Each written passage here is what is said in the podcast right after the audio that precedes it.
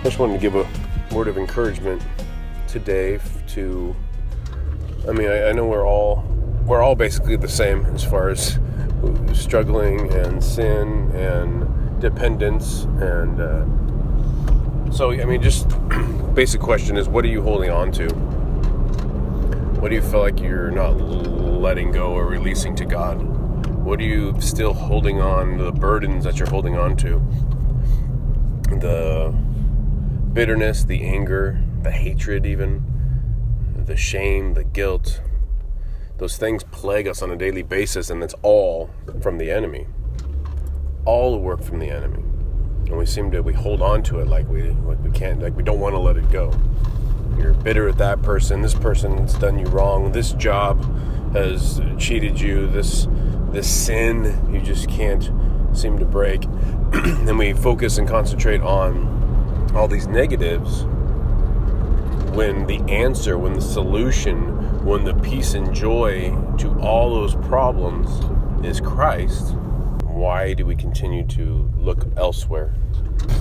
Why are we continuing to keep in this state of being distracted and being, you know, thrown for a loop because of our own?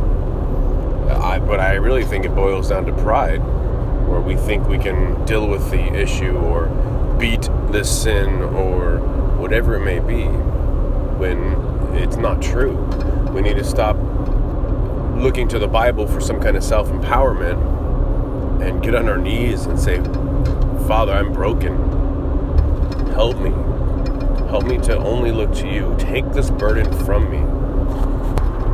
And even if this isn't speaking true to you right now, okay, life's good, money's good, family's good, work's good, whatever you're even in a more dangerous position because you're being uh, satisfied and you're being self sufficient in, in what's going on in your life right now, the goodness that's happening. Even more so, turn back to Christ, fall on your knees, and say, God, you thank you for these blessings. Thank you for this time of, of fruit and of light. But don't let it replace you in my mind. Don't let it replace you in my time.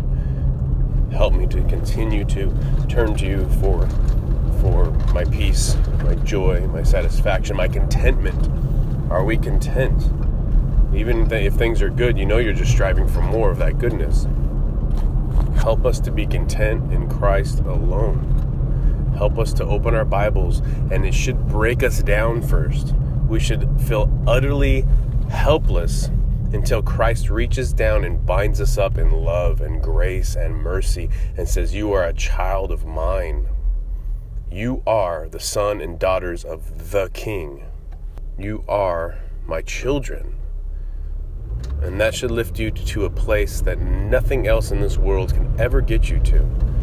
No matter how much you work out, or how much you diet, or how many degrees you get, or how educated and you feel, no matter how much you eat, good food you eat, no matter how many good times you have, nothing's going to bring you to that place of contentment joy, peace, satisfaction, love, then not only knowing that truth of Christ, but having that truth transform your heart and your mind and your actions and your speech.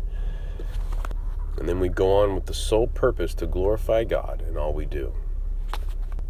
When we begin to truly understand what Paul means in Philippians, that I can do all things through Christ who strengthens me, it is beyond powerful, much more than I'm I'm so uh, I'm going to find this strength to defeat everything negative in my life.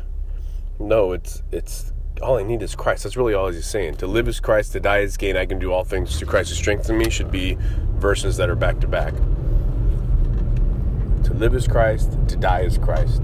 All I need is Christ. We don't forsake other people. We are commanded to love others and serve others. And, matter of fact, be part of the body of Christ, the church do life with our local church.